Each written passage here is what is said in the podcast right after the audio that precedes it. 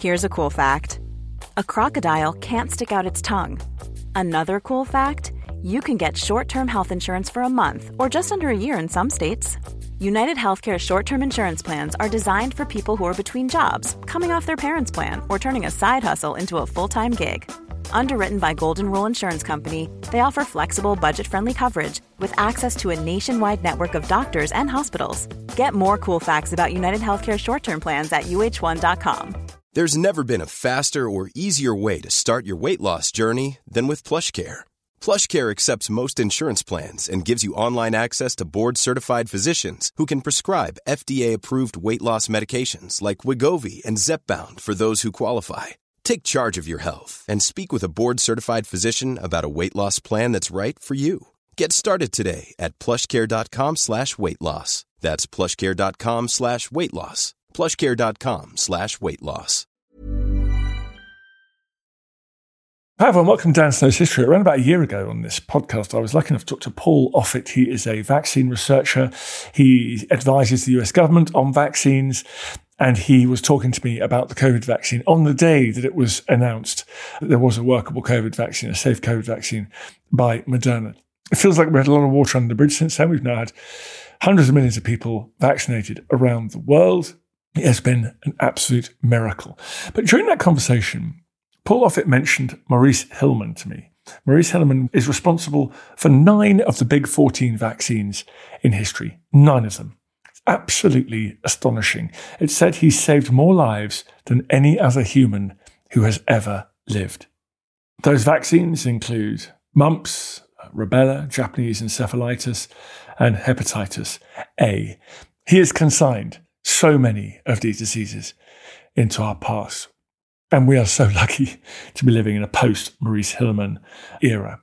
Paul Offit knew him, met him, was one of his biographers.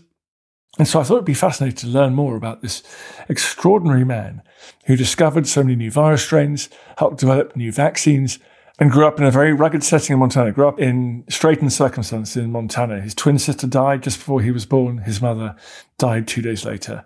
And he always felt in some ways he'd been abandoned by his father after that, as you're about to hear. Unbelievable story about a man who we should all know far more about. If you want to discover more unbelievable history, the place to do that is at History Hit TV. We've got our own TV channel here at History Hit. It's like Netflix, but just for history. HistoryHit.tv. Please go and check it out. If you sign up today, you can use it anywhere in the world. I'm not sure about North Korea, but anywhere else it works. HistoryHit.tv. You get 30 days free if you sign up today. But in the meantime, it's a great pleasure for me to welcome Paul Offit back on the podcast. Enjoy.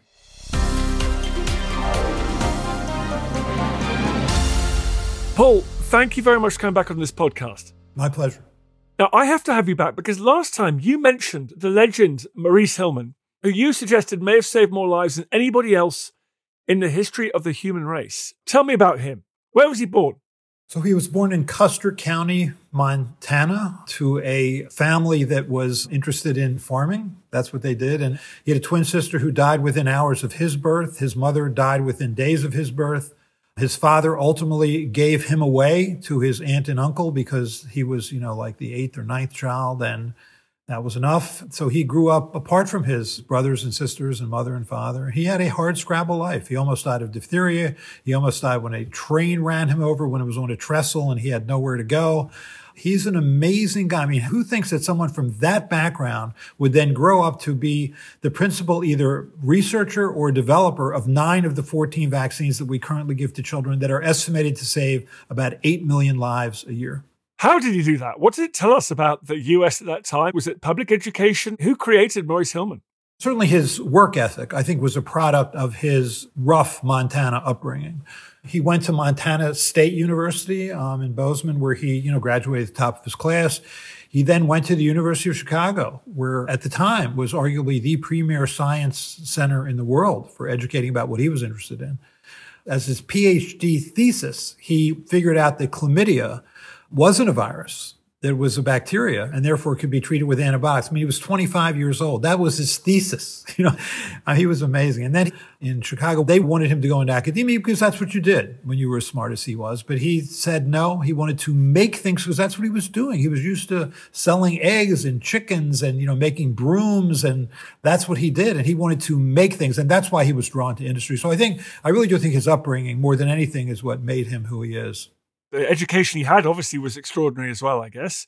And he was successful in making that transition to being someone who did make things. Yeah, I mean, I was fortunate enough to be part of a team at Children's Hospital Philadelphia that created the bovine human reassortant vaccine RotaTeq. That was a 26 year effort to make one vaccine. I mean, here's a guy that was a principal researcher or developer on nine vaccines. I mean, it's like trying to imagine another dimension, you know, like a fourth or fifth dimension when you sort of talk about Dr. Hilleman. And that's why, sort of toward the end of his life, I mean, I'd known him for 20 years, but toward the end of his life, when he was diagnosed with disseminated cancer and was given roughly six months to live, which is actually exactly how long he did live, he was kind enough to let me sort of just interview him so I could get his stories down. I feared that, you know, this remarkable human being was, and all of the stories that he had would die with him. And so he was nice enough to meet with me at least once a week. We had about 70 hours worth of meetings. So he let me record him, which was fun for me just as an educational experience or nothing else. It was like vaccinology, you know, 501.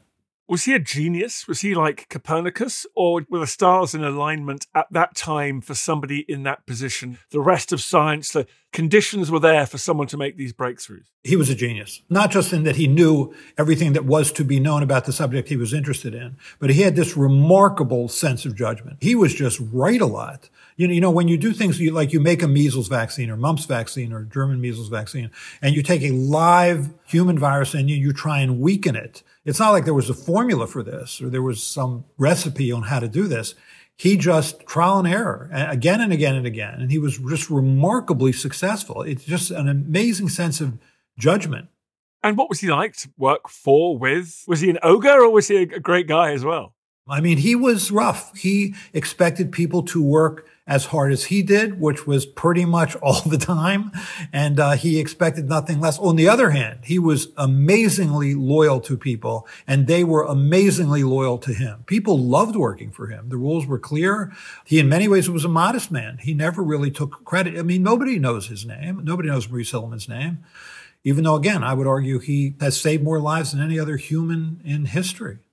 STDs had a terrible impact on, well, everybody, but particularly soldiers, for example, and sex workers during uh, and between the wars. Apart from the chlamydia, I mean, chlamydia is a, obviously a huge one, but what was his first breakthrough? Right. So chlamydia, realizing that that was a um, bacteria and therefore treatable, was a major breakthrough as a student. But his first product was working for E.R. Squibb and Company. He was contracted really by the military to make a vaccine against Japanese encephalitis virus, right? We were sending people into the Far East. Japanese encephalitis virus was the most common cause of encephalitis, meaning inflammation of the brain, which could cause paralysis and coma and death. And so he was able to really in a 30 day period mass produce Japanese encephalitis virus vaccine by growing the virus in mouse brains. He had all these sort of people who worked for him that would dissect the mice, and they would take out the mouse brain and they would put it in a blender, a Waring blender, you know, where they would blend all the mouse brains together. And then he would use that as a sort of material to grow his Japanese encephalitis virus. I'm not sure Fred Waring, when he made the Waring blender, ever imagined that it was going to be blending mouse brains, but that's what happened. And, you know, he saved a lot of lives for the soldiers that went in the Far East and fought there. Once you've done that once, you're like, I can make vaccines now. Just like put everything else in the blender and with a few drops of whatever it is. How different were all of his techniques for all these different diseases? Very different. You have, for example, Japanese encephalitis virus is a killed viral vaccine. His measles and mumps and rubella vaccines were live, weakened form of the virus. The work he did on Haemophilus influenza B, which is a bacterial vaccine, was a conjugated vaccine where the polysaccharide or complex sugar on the outside of the bacteria was conjugated to a harmless protein. The hepatitis B vaccine was a product of recombinant DNA technology. It was a single protein vaccine. So very different. I mean, he mastered many different vaccine technologies in order to do what he did. Did he face skepticism? Did he have to bust through some kind of glass ceilings? How was the reception of the scientific community and the wider community? Oh, I think the scientific community was thrilled, but he was always behind the scenes. I think people didn't really ever put his name to the vaccines. If you look, the mumps vaccine was made from a virus that was isolated from a person. The person that was the virus was initially isolated from was his daughter. Jeryl Lynn Hilleman. And so he isolated the virus. He ultimately weakened it in culture. And that four years after she was sick with mumps, that became a vaccine. And so if you look in the package insert, it says the Jeryl Lynn strain. So Jeryl Lynn was his daughter. Also, there's a rhinovirus, which is a common cold virus, serotype. It's serotype 8 is called the MRH strain. That's him. He was Maurice R. Hilleman. I think those are the only places you can see even any sort of remote connection to his name per se was he happy with that? You know, when you talked to him at the end of his life, he's like, "Yeah, I kind of wish I'd taken more credit for that." No, never. His disappointment at the end of his life was he, he felt he could have done more. He just had this goal, this ridiculous goal of trying to prevent any viral or bacterial infection that could cause children to suffer or be hospitalized or die. That was his goal. I mean, it's just a little ridiculous as a goal. And so he didn't reach that goal because there were still viruses and bacteria that could cause children to suffer. And so he always felt he could have been doing more. Are you telling me that Maurice Hilleman died feeling like a failure because of what the hope of the rest of us got? I think failure is a strong word. I think he died feeling he could have always done more. That's just who he was. It was never enough. At one point in my interviews with him, he had said, I wanted my father to see me because he was raised by his aunt and uncle, but not far away from where his father was. It was only a few hundred yards down the road. So he's watching his father raise his brothers and sisters. He's being raised by his aunt and uncle. And at one point he said he wanted his father to see him. And I just feel like his early uh, childhood maybe had created a hole so deep that no matter how many spades of dirt you threw in, no matter how many vaccines you invented, you were never going to fill up that hole. Maybe that was it. But what do I know? I think that's a good working theory. We're all talking about vaccines at the moment. Are the current breakthroughs on the shoulders of the work that he did, or, or is this new technology now that we're able to uh, harness? The mRNA technologies and the vectored viral vaccine technologies of Johnson & Johnson and AstraZeneca are novel technologies. He had no experience with that. I mean, I certainly think that his work in defining sort of what are the immunological properties that you look for to know whether something is successful, the standards that he set regarding vaccine safety and how to do studies to see whether vaccines are safe and effective. That's certainly those researchers, they do stand on the shoulders of giants. He is one of those giants. But he, he didn't have a direct connection to those particular technologies. You're listening to Dan Snow's History. We're talking about Maurice Hilleman, invented dozens of vaccines, saved more lives than anyone else in history. More coming up. Hi, I'm Professor Suzannah Lipscomb, and in my podcast, Not Just the Tudors, we talk about everything from sex to spying, wardrobes to witch trials. Not, in other words, just the Tudors, but most definitely also the Tudors. Subscribe from History Hit wherever you get your podcasts.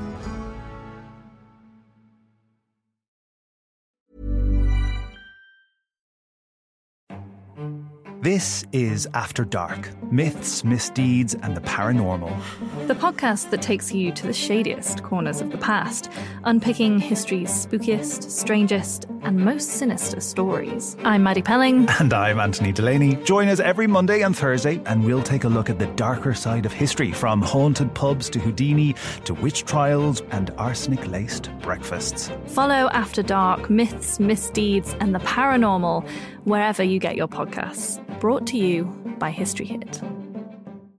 If you're looking for plump lips that last, you need to know about Juvederm lip fillers. With Juvederm Volbella XC and Juvederm Ultra XC, your lip look, whether it's subtle or bold, can last up to one full year with optimal treatment and no additional maintenance. Find a licensed specialist and see if it's right for you at Juvederm.com today. That's J U V E D E R M.com. Add fullness to lips in adults over 21 with Juvederm Volbella XC or Juvederm Ultra XC. Do not use if you have severe allergies or a history of severe allergic reactions, or if you're allergic to lidocaine or the proteins used in Juvederm. Tell your doctor if you have a history of scarring or taking medicines that decrease the body's immune response or that can prolong bleeding. Common side effects include injection site redness, swelling, pain, tenderness, firmness, lumps, bumps, bruising, discoloration, or itching. As with all fillers, there's a rare risk of unintentional injection into a blood vessel, which can cause vision abnormalities, blindness, stroke, temporary scabs, or scarring. For full important safety information, visit juvederm.com. Looking for the perfect gift to celebrate the moms in your life? Aura frames are beautiful. Wi Fi connected digital picture frames that allow you to share and display unlimited photos. It's super easy to upload and share photos via the Aura app. And if you're giving an Aura as a gift, you can even personalize the frame with preloaded photos and memories. And also remember, when using messaging apps, they shrink the photos. You cannot print those out. You cannot blow them up. This is high quality imagery going to one of the most important people in your life. The Aura app is super easy to set up, it takes about two minutes, and you're going to love it. There's free unlimited storage, add unlimited photos and videos, and invite as many people as you want to a frame. Right now, Aura has got a great deal for Mother's Day. Listeners can save on the perfect gift by visiting auraframes.com to get $30 plus free shipping on their best selling frame. That's A U R A frames.com. Use code Dan Snow at checkout to save. Terms and conditions apply.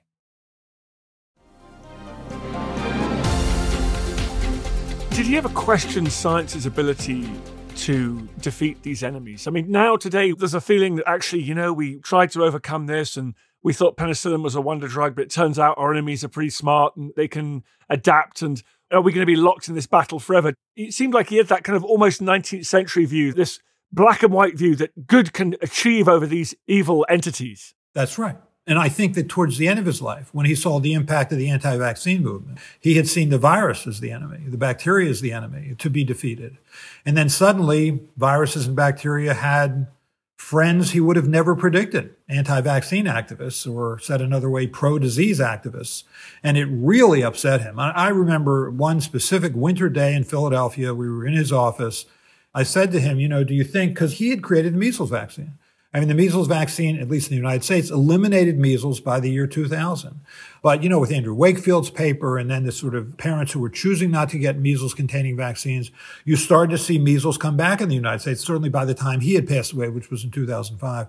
And children were again suffering. Children were again being hospitalized. And I said to him, do you think we can educate enough so that we don't have to suffer these diseases? Or do you think again, children are going to have to suffer or be hospitalized or worse um, in order to gain the attention for how important these vaccines are. And he looked out the window for a long period of time before he turned around and answered the question. He said, No, I think again, children are going to have to suffer. And that to him was the biggest defeat. I think the notion that people could reject the work that he'd done based on, you know, misinformation or misconceptions. When he was training as a scientist and, and when you were training, did you think part of your job as a scientist was going to be getting out there, swashbuckling, taking on people in the marketplace of ideas? Or do you just think, look, my job is to take the virus out and leave the politics and the PR to other people? Like, is that difficult for you guys?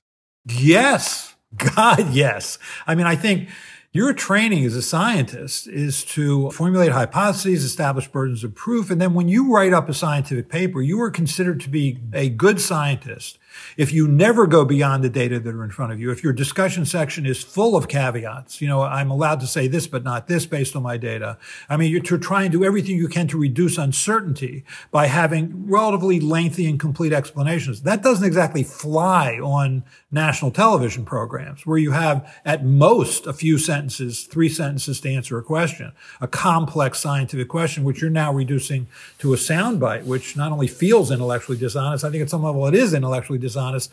Your training is the opposite of training for being in the media or trying to confront this because you know you're not a politician. And so the minute that you take that on then you are a politician. Suddenly you have an X on your back and suddenly you're being attacked personally. That's not anything that you ever imagined you were going to sign up for.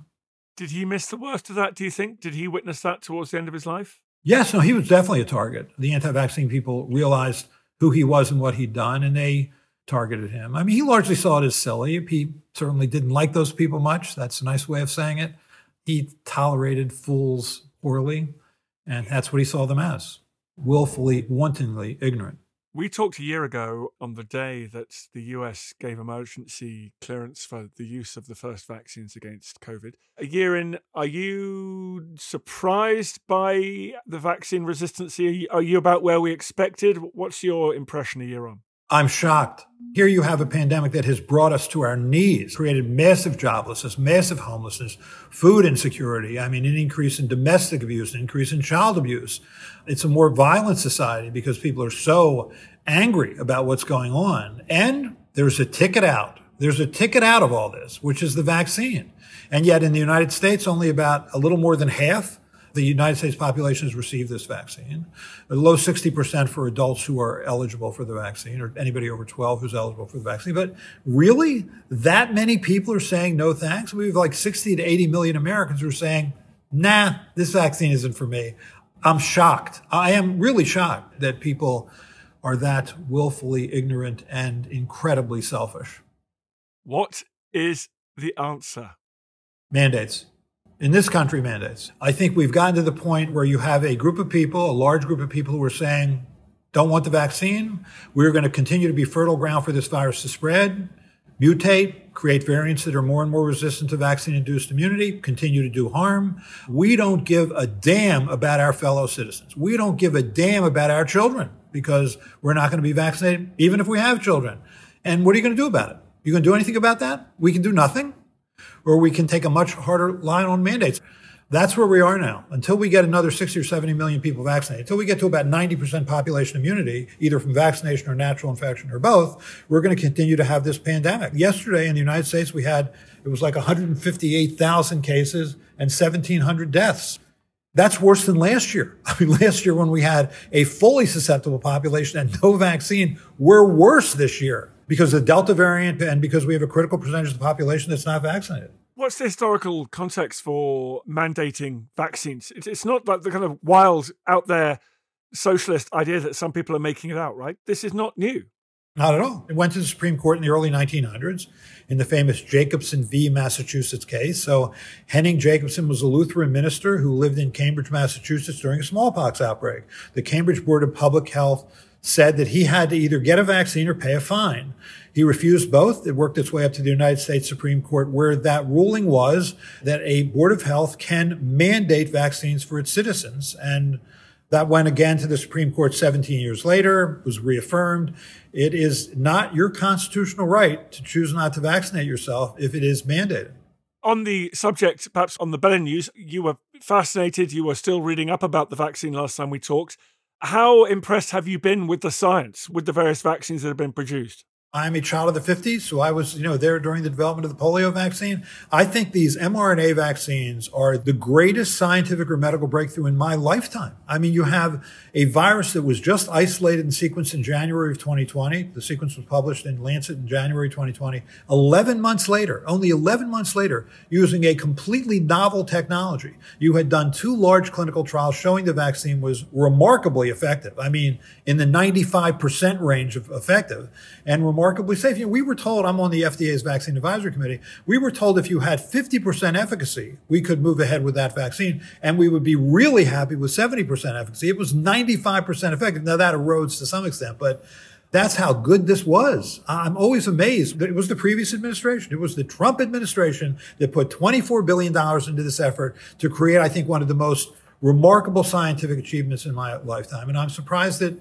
Donald Trump didn't take more credit for that. And the reason is, and I could be wrong on this, I think deep down inside, he is a remarkably, you know, quiet and unassuming man who just doesn't like to put his name on things. I think that's right. I think that's right. I think history shows that's right. Last question What do these vaccines mean? What's this new technology mean for the future for diseases? Do we need a Maurice Hilleman next time, or are we going to be able to take these things on without genius on our side? No, this was Hilleman like in a sense. I mean, what Maurice Hilleman did was he would just sort of grab his company by the scruff of its neck and bring them forward at warp speed. I mean, he did that.